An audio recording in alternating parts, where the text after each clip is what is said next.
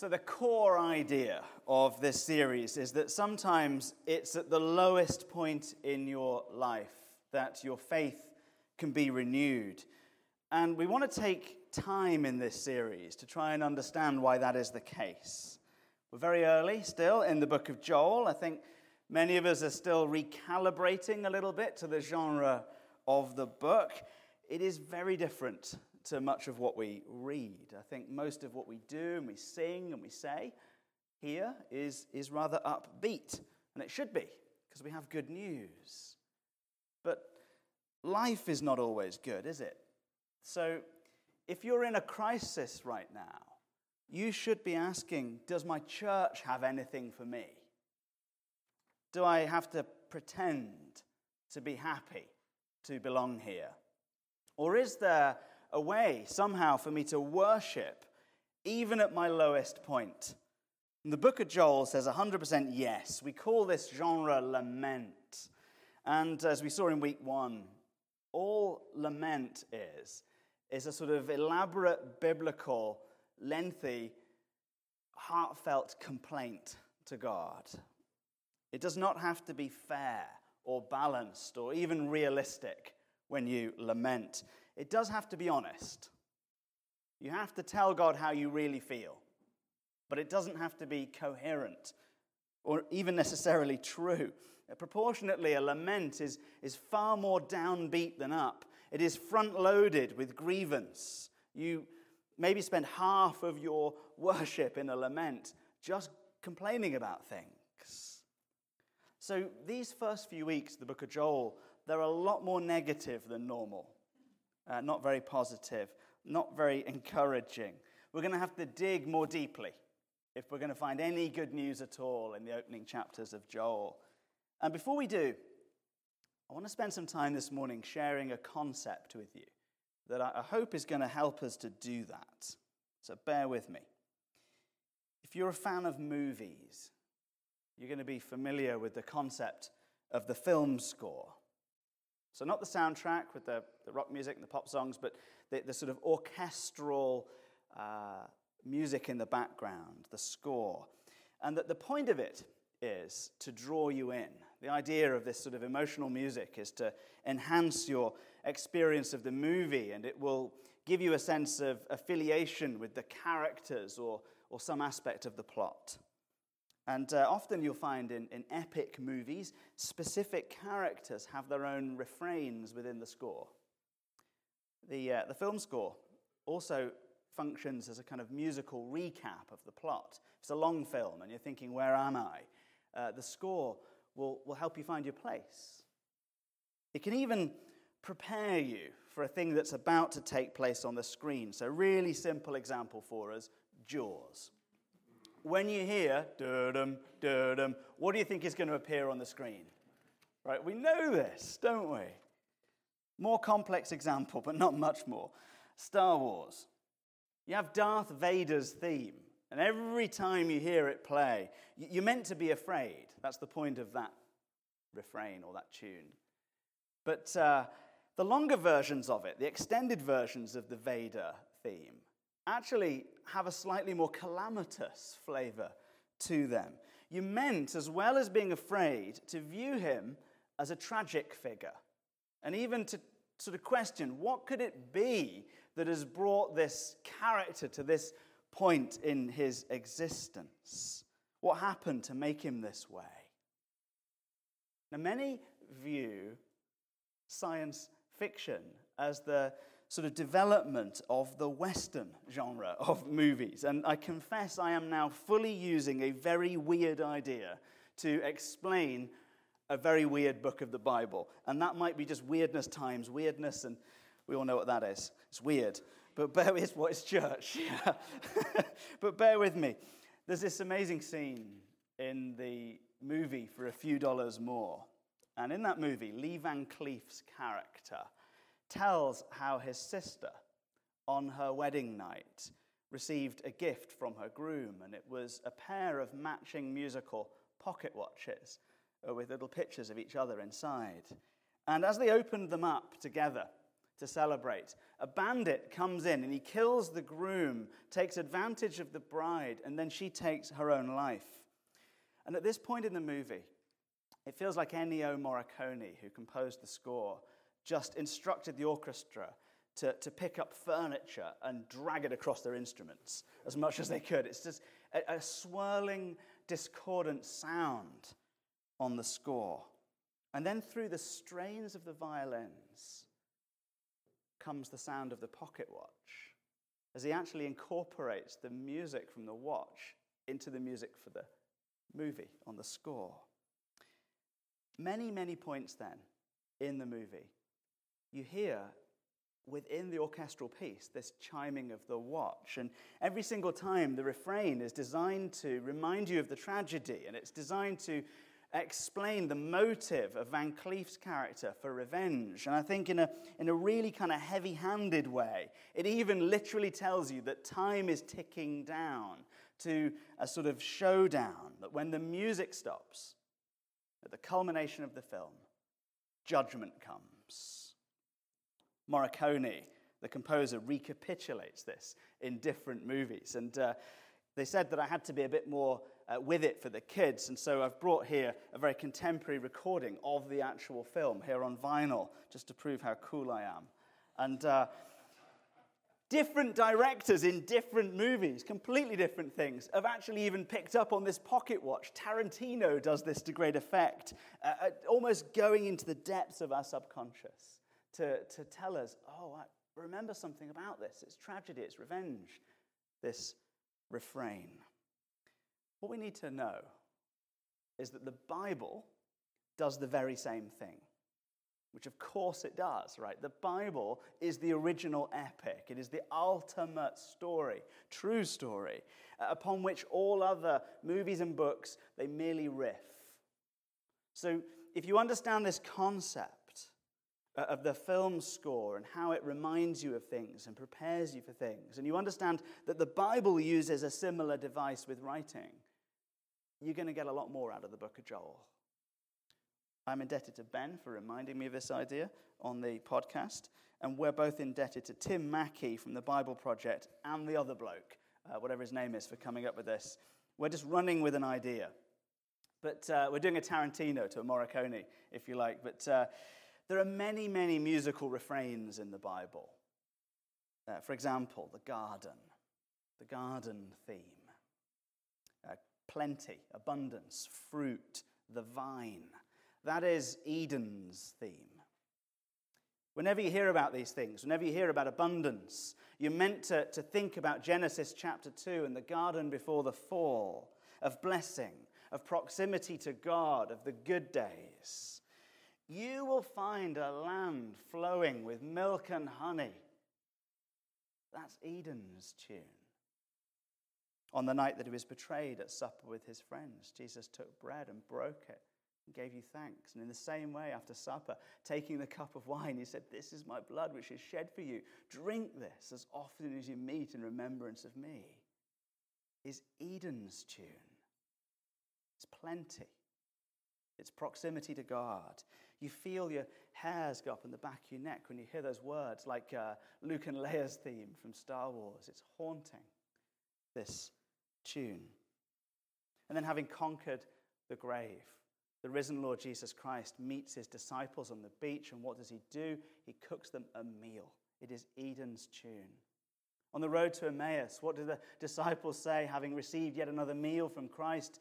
Did not our hearts burn within us as Eden's tune was playing in the background? We play Eden's tune every single week in church, and we'll do it again in a few moments' time, and you are welcome to receive as it plays. But you need to know crisis has a tune as well, famine has a tune, drought, plague. That is Egypt's theme. And in Joel, as this swarm of locusts comes through and devours everything in its path, the green shoots, the grass, the fruit of the trees, even the bark off the trees themselves, as the swarm of pestilence sweeps through the land, devouring everything in its path. all they could think about was Egypt. Egypt's tune was playing. Every bit as much as Durdum Durdum makes you think shark, locusts make them think Egypt. Egypt is described in Exodus 10:15, not a green thing remained, neither tree nor plant of the field through all the land of Egypt. Egypt was a disaster. Egypt was a time of distance from God, of exhaustion. And what did they do back then? What did they do back in Egypt? Some dug their heels in and tried to save themselves. Others, at the lowest point, with nothing else available to them, cried out for a rescue from the Lord. So, what I suggest to us is this with Joel it's a bit different to what we normally do. We need to understand, superficial level at the very least, the theme crisis precedes renewal for the people of God. We know that's the theme because we wrote it on the front of the bulletin, so it must be true. The genre, we need to understand what it is. It's a lament. And the film score, extra credit if you can figure this one out, but there are bigger parts of God's story echoing through the book of Joel and playing in the background. And you can, you can read Joel, if you like, in the same way that you could watch a movie on mute with the subtitles on and genuinely claim that you saw it. But what I'm inviting you to do instead is to turn up the volume and have a kind of immersive experience of Joel. Let's do that now as we turn to chapter 1, verse 15. Joel 1:15. Alas.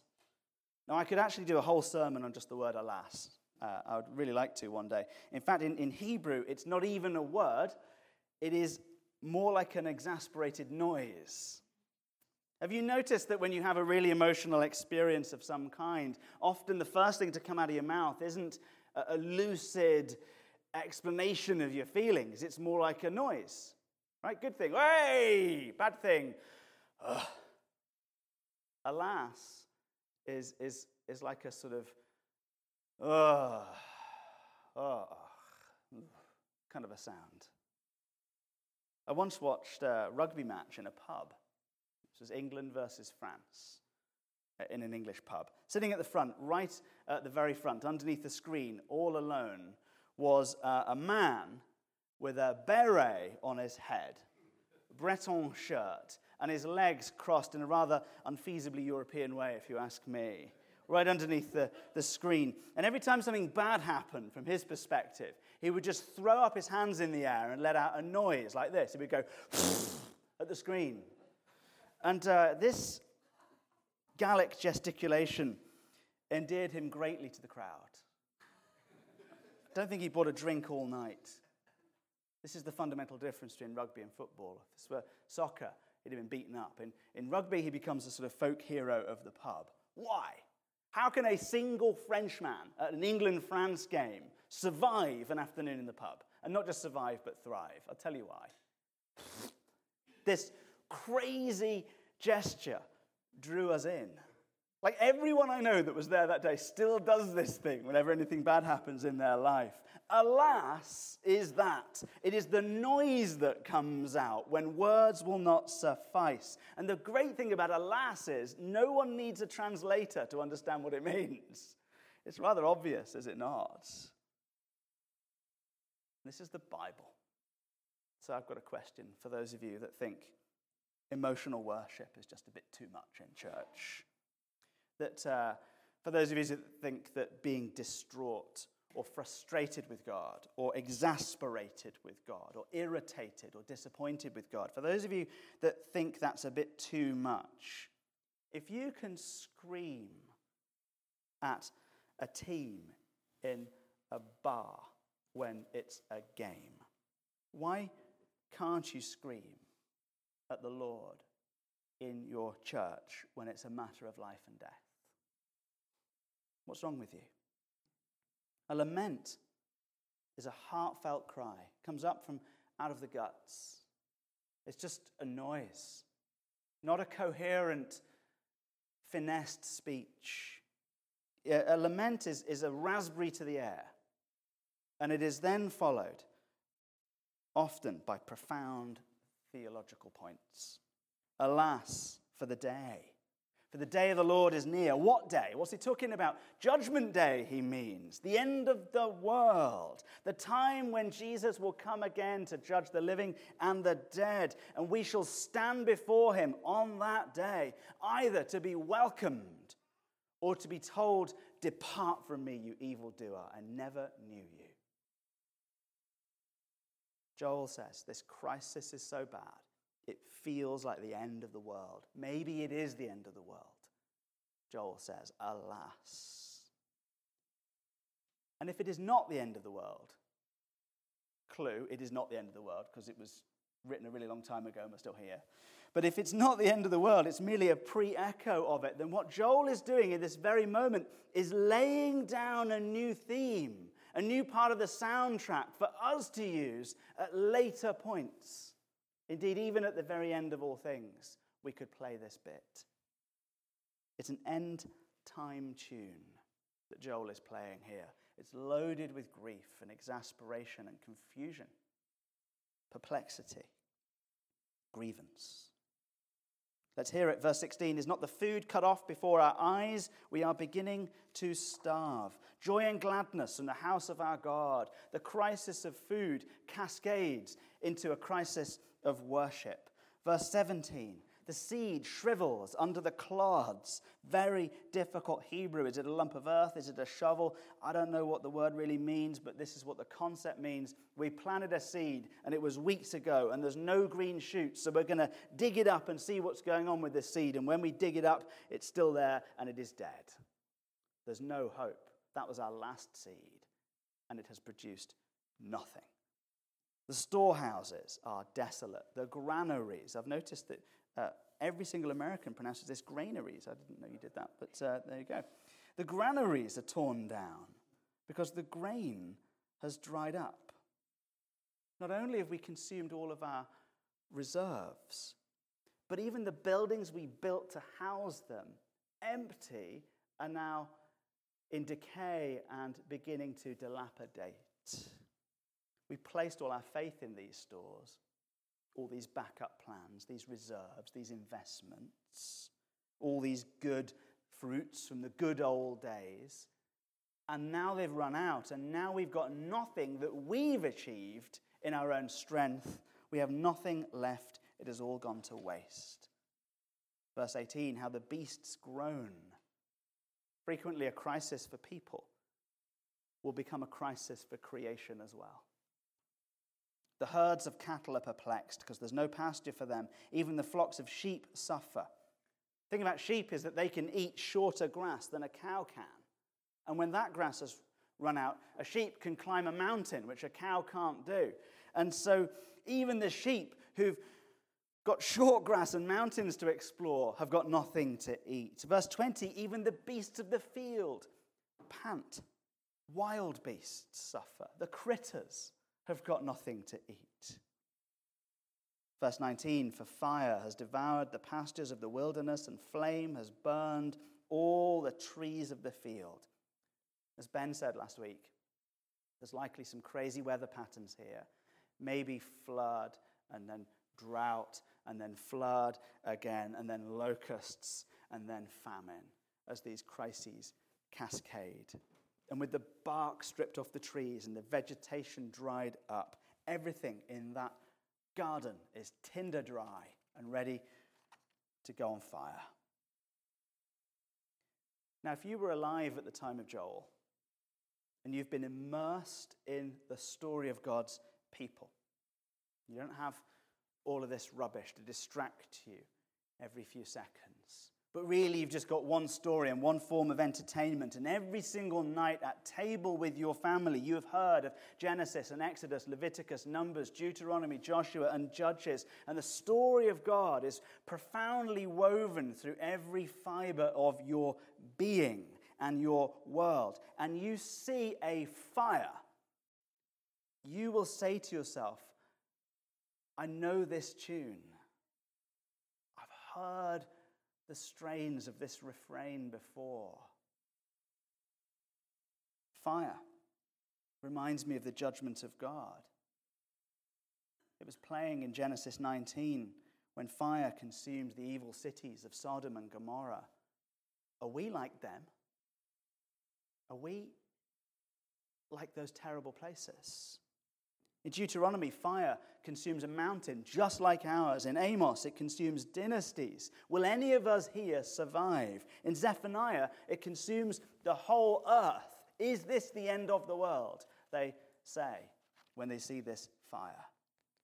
And this might be why Joel says in verse 5 Alas, for the day, for the day of the Lord is near, and as destruction from the Almighty it comes.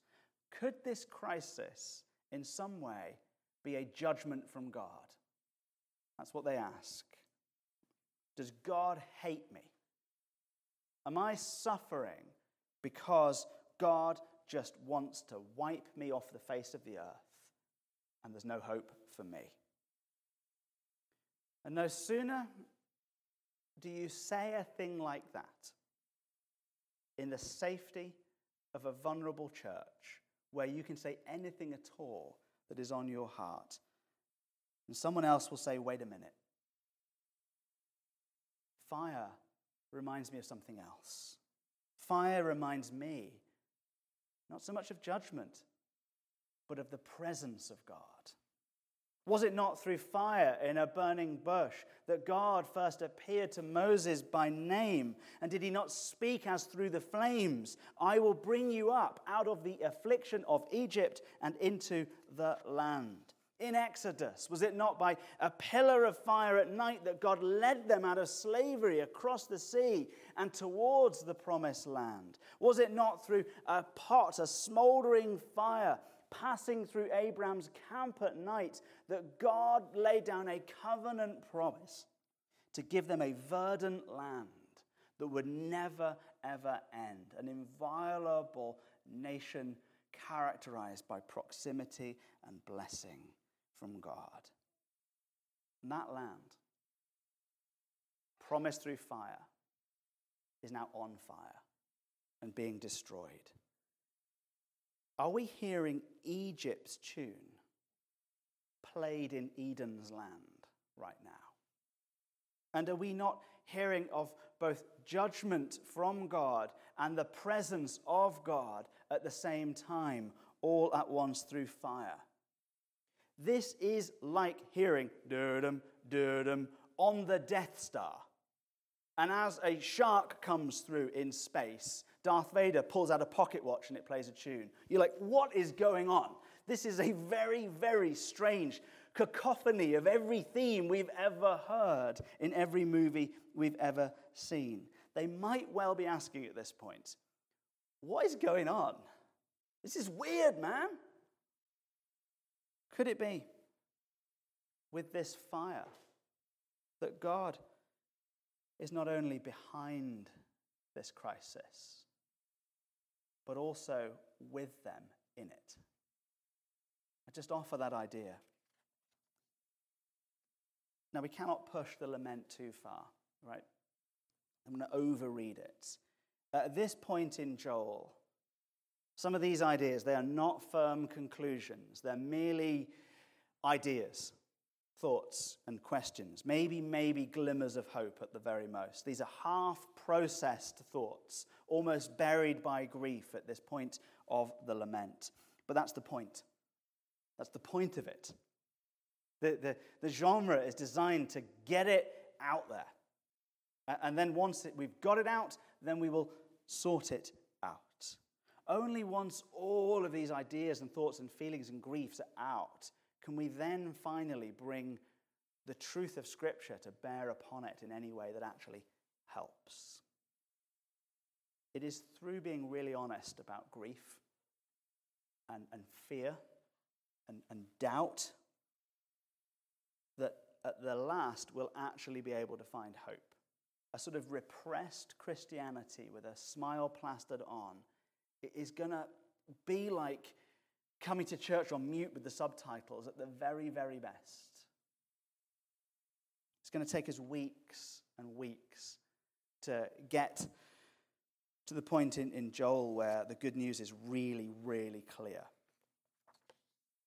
But we know how the story ends, don't we? We know that Jesus is the personification of Eden's tune. He's the true Israel. He is the true vine. We know that's him. And yet we also know that Jesus Christ groans under Egypt's curse. We know that he's the judge, but we know he's with us in the fire. We know that Jesus, the judge, is judged on our behalf. We know that in Christ, as the tune of death is played, it's overwhelmed with a victory song of life.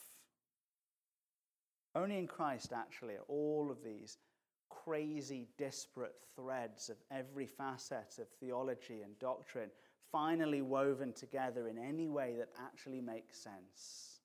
Only in Christ will any of this click and it will be resolved in a final scene. They're not there yet in Joel. It's quite possible neither are we. But this part of the lament concludes in the way that I commend to you. It's a sort of a cry from a place of confusion and woe. It says, verse 19, To you, O Lord, I call from the very depths of crisis and woe, when I've got nothing left, when every effort of my own has come to naught and been frustrated, and it feels like there is no hope left, to you, O Lord, I call. Scripture promises this all who call upon the name of the Lord will be saved.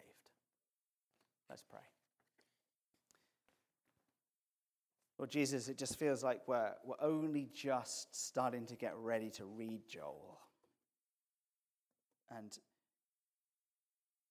you call us to approach you in a way that is, is deeper and more real. You endlessly call us deeper still.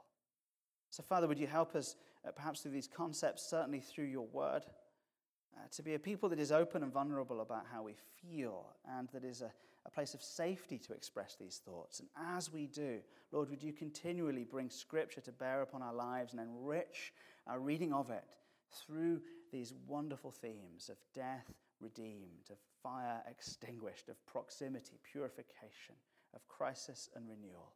In Jesus' name, amen.